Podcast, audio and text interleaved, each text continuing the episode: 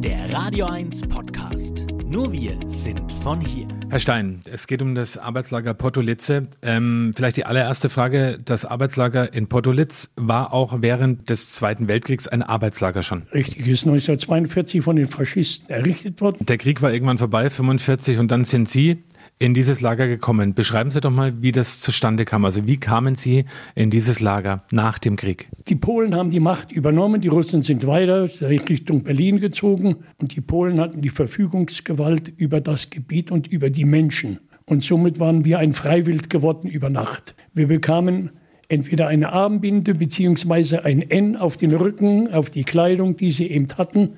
Das N bedeutete Nimitz und Nimitz heißt Deutscher. Somit waren wir gekennzeichnet wie früher die Juden und andere auch. Also wie gesagt. So, und wir kamen in verschiedene Städten, Schulen, Polizeistationen. Unter anderem wurde dann auch meine Mutter mal geholt. Sie wurde woanders. Nach drei Tagen kam sie zurück wieder zu uns. Da hatte sie dann bloß erzählt, bis 18 hat sie gezählt, bis 18 hat sie gezählt, über den Schemel gelegt, auf den nackten Hintern, ausgeklopft wurde. So, dann ist sie in Unmacht verfallen. Der Onkel, der Bruder meines, meiner Großmutter, der aus Berlin zu uns gekommen ist, war mit in einem Keller in einer Polizeistation, wo wir gewesen sind. Da kamen Polen und haben Männer rausgeholt zu einer bestimmten Arbeit. Aber die Männer, die dort waren, waren alle alt. Es waren Rentner. Die jungen Menschen waren ja Soldaten und dergleichen mehr. So, und wir als Kinder, unter anderem mein Bruder und ich und andere, sind natürlich nachgegangen und wollten sehen, wo gehen sie hin, wo geht auch unser Onkel hin, was muss er machen. Und da stand ein LKW draußen vor dem Haus, der war beladen mit Säcken. Ob das nun Zucker, Mehl oder sonst was war, aber es waren alle Säcke mit mehr als ein Zentner Gewicht. Und die sollten entladen werden. Die Laderampel war runtergekippt und unter anderem auch mein Onkel, der war über 70, stellte sich an die Laderampe und sollte nun, aber er fing an, sich zu begnadigen, zu beten, das Kreuzzeichen zum Ausdruck zu bringen. Er bittet um Gnade, er schafft das nicht. Und rundherum standen Polen, Offizier und der eine hat einen großen Hund gehabt, der hat an die Leine gezuckt und der springt an die Gurken. Somit war der Onkel vor unseren Augen tot. So und andere Erlebnisse hat es dann auch gegeben. So und nach mehreren Tagen sind wir dann immer mehr geworden, immer mehr geworden, immer mehr geworden. Mit einem Zug circa an die 200 Leute in Richtung Lager gelaufen nach Potolitz. Das heißt 20 Kilometer von der Stadt Bromberg entfernt. Und somit sind wir im Lager angekommen.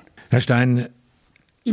Angekommen und somit alles, was man hatte, abgenommen. Das wollte ich gerade fragen, Herr Stein. Sie sind in das Lager gekommen, wie Sie zehn Jahre alt waren. Sie waren insgesamt fünf Jahre dabei. Sie sind mit der Familie gemeinsam angekommen, aber ähm, Sie wurden dann getrennt. Richtig.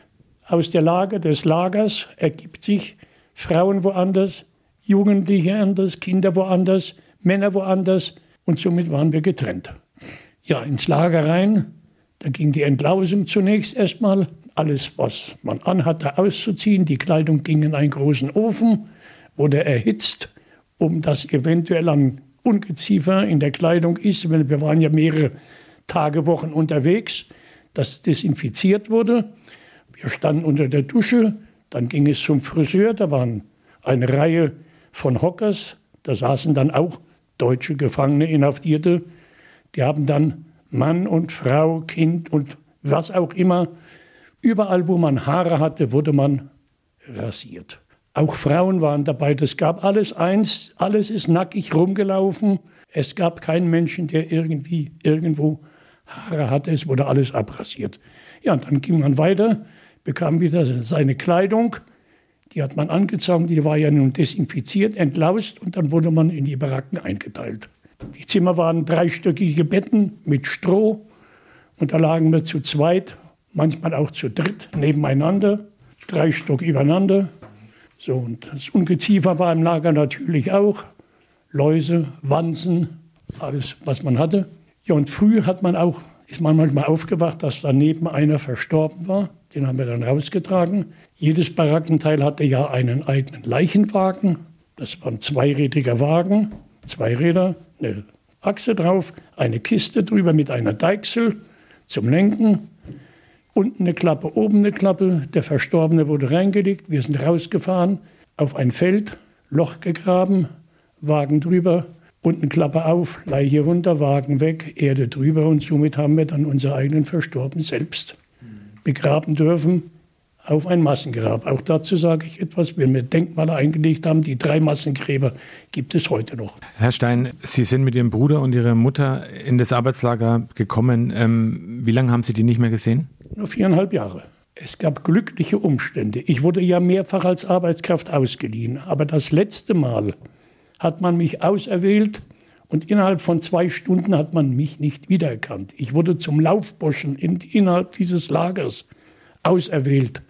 Somit bekam ich eine Uniform, eine Armbinde und hatte freie Bewegung im ganzen Lager. Und irgendwann bin ich durch das Lager gelaufen, auch der, in der Nähe des Frauenteils. Und da ruft mich jemand. Und ich bin hin, es war meine Mutter. Dazwischen trennte uns aber ein Stacheldrahtzaun. Sie werden es nicht glauben, das war mein 15. Geburtstag. Da bekam ich von ihr einen Kuss durch den Stacheldraht. Ja, das war ein Zufall. Und jetzt wusste meine Mutter und ich, dass wir im Lager sind.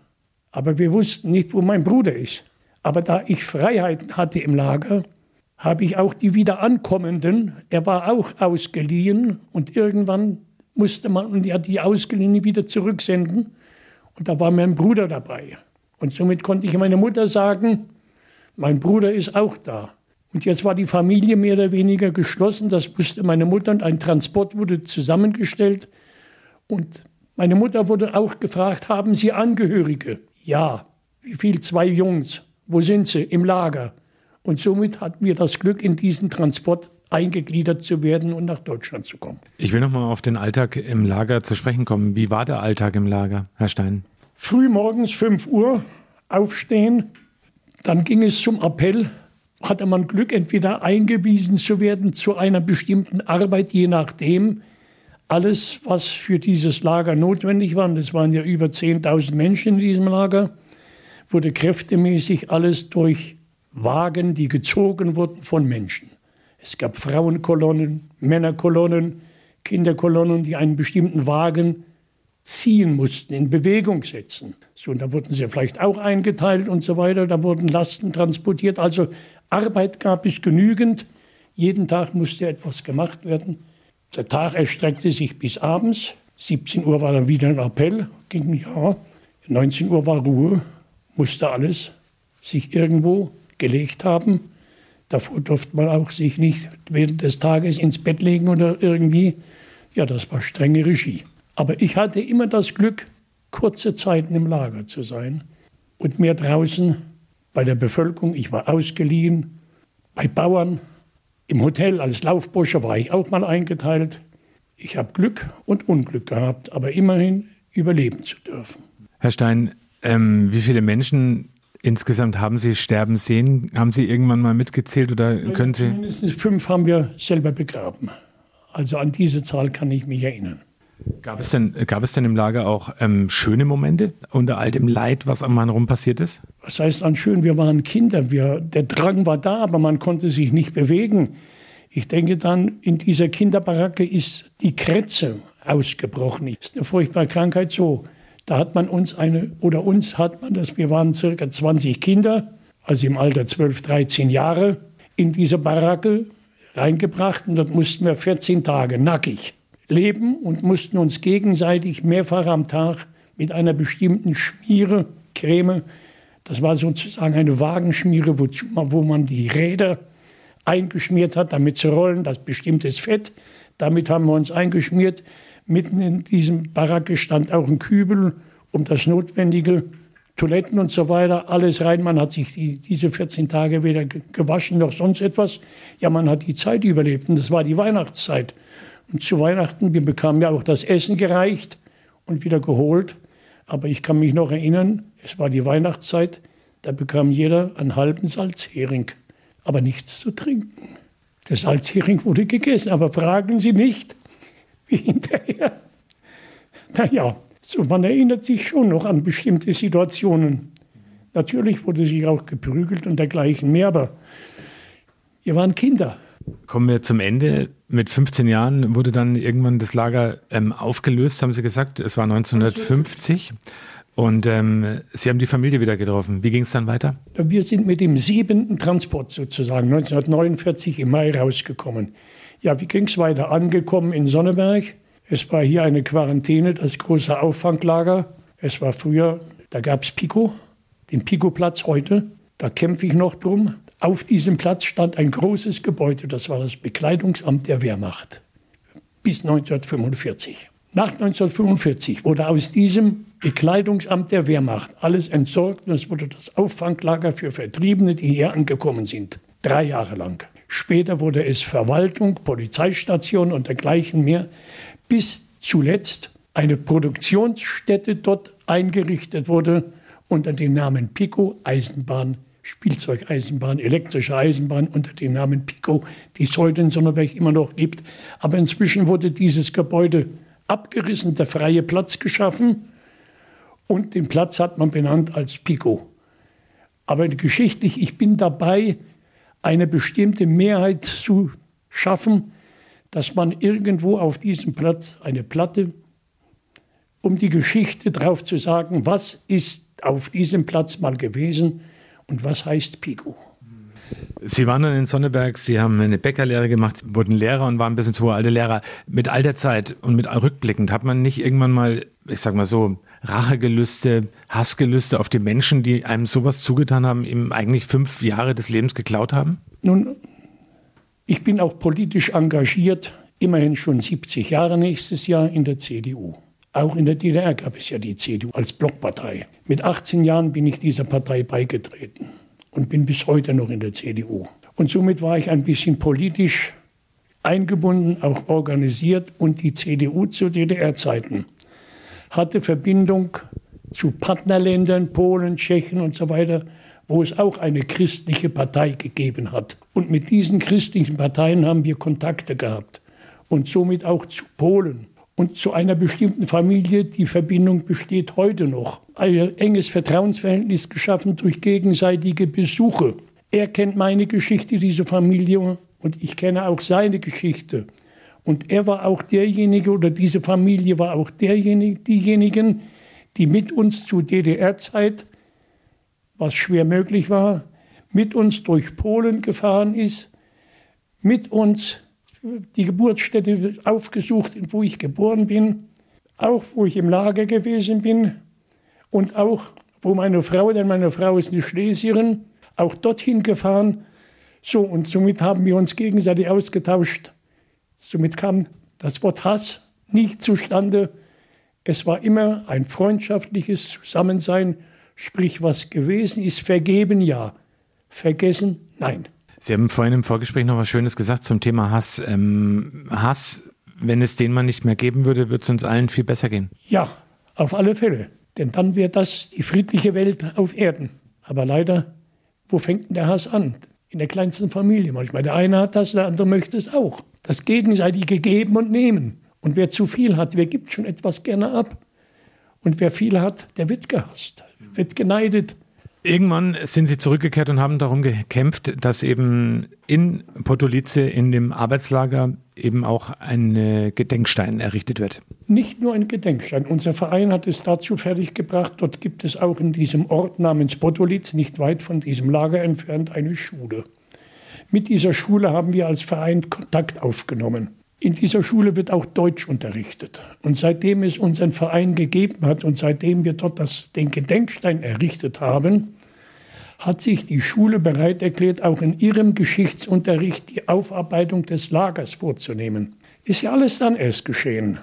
Das heißt, die Schüler hatten den Auftrag, die Geschichte des Lagers von der Gründung bis 1945 aufzuarbeiten. Parallel dazu aber auch die Geschichte des Lagers von 1945 bis 1990. Und da wurde in dieser Schule ein Klassenraum errichtet und geschichtlich auf der einen Seite geschichtsmäßig aufgearbeitet durch Bilder und Zeitungsberichte und alles, was man so hatte, auch Gegenstände, die Überlebende dort hinterlassen haben, bis zu einem Totenbuch, das geführt wurde. Wie auf der anderen Seite die Geschichte des Lagers bis 1949. Und das ist heute als Museum. Ich war mit meinen Kindern, mit, mein, mit eines meiner Enkelkinder selbst auch dort, auch mit den Kindern meines Bruders, eines der letzten Reisen, auch noch besucht, wie gesagt. Auch das ist ein Erfolg durch unser Zusammensein.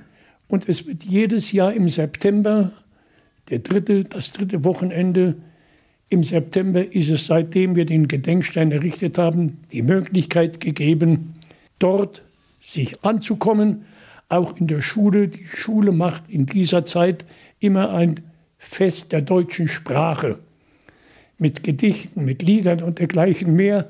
Also die Bevölkerung hat dann die Möglichkeit, dort teilzunehmen. Auch das ist ein Erfolg. Rückblickend betrachtet, wie kann man sich da auch ein bisschen reindenken? Die Deutschen ja damals ähm, die Juden in solchen Arbeitslagern gehalten. Sie haben gerade gesagt danach, die Polen als Art Rache natürlich dann die Deutschen gehalten. Ähm, was denkt man jetzt viele, viele, viele Jahre danach? Es hat sich viel Gutes in Polen entwickelt. Aber in Polen gibt es ja auch keine gegenwärtige Entwicklung, die dem entgegenwirkt. Und da hat natürlich die Welt einiges zu tun, besonders Europa, die europäischen Länder und dergleichen mehr, alles Mögliche zu tun, damit auch hier diese Ideen, die das Polen verwirklichen möchte, nicht zustande kommt.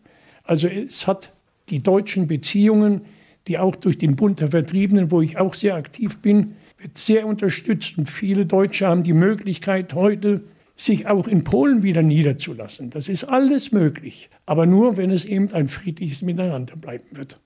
Und das ist zu bedauern. Aber die Polen, eine Mehrheit ist anders als die, die ein anderes Polen wollen. Und da vergleiche ich das ein bisschen mit der AfD in Deutschland. Wäre meine nächste Frage gewesen. Was sagt man, wenn man sowas mitbekommt? Da kann man nur sagen, in der DDR gab es das Lied Völker hört die Signale. Und das trifft heute genauso zu. Wenn die Menschen nicht wachsam werden und wenn wir nicht alles dafür setzen für die Demokratie im Lande, dann kann sich alles wiederholen, was schon einmal gewesen ist. Und dazu ist jeder aufgerufen, seinen Beitrag zu leisten. Für das Friedliche. Man kann über alles reden, aber man sollte friedlich miteinander Kompromisse schließen, die notwendig sind. Das wünsche ich mir. Euer Sender für die Region zum Mitnehmen der Radio 1 Podcasts. Wir freuen uns über eure Abos bei Spotify, Apple Podcasts, Google Podcasts, Amazon Music und bei dieser und natürlich auch über alle Kommentare und Bewertungen. Mehr zu Radio 1 findet ihr auf www.radio1.com.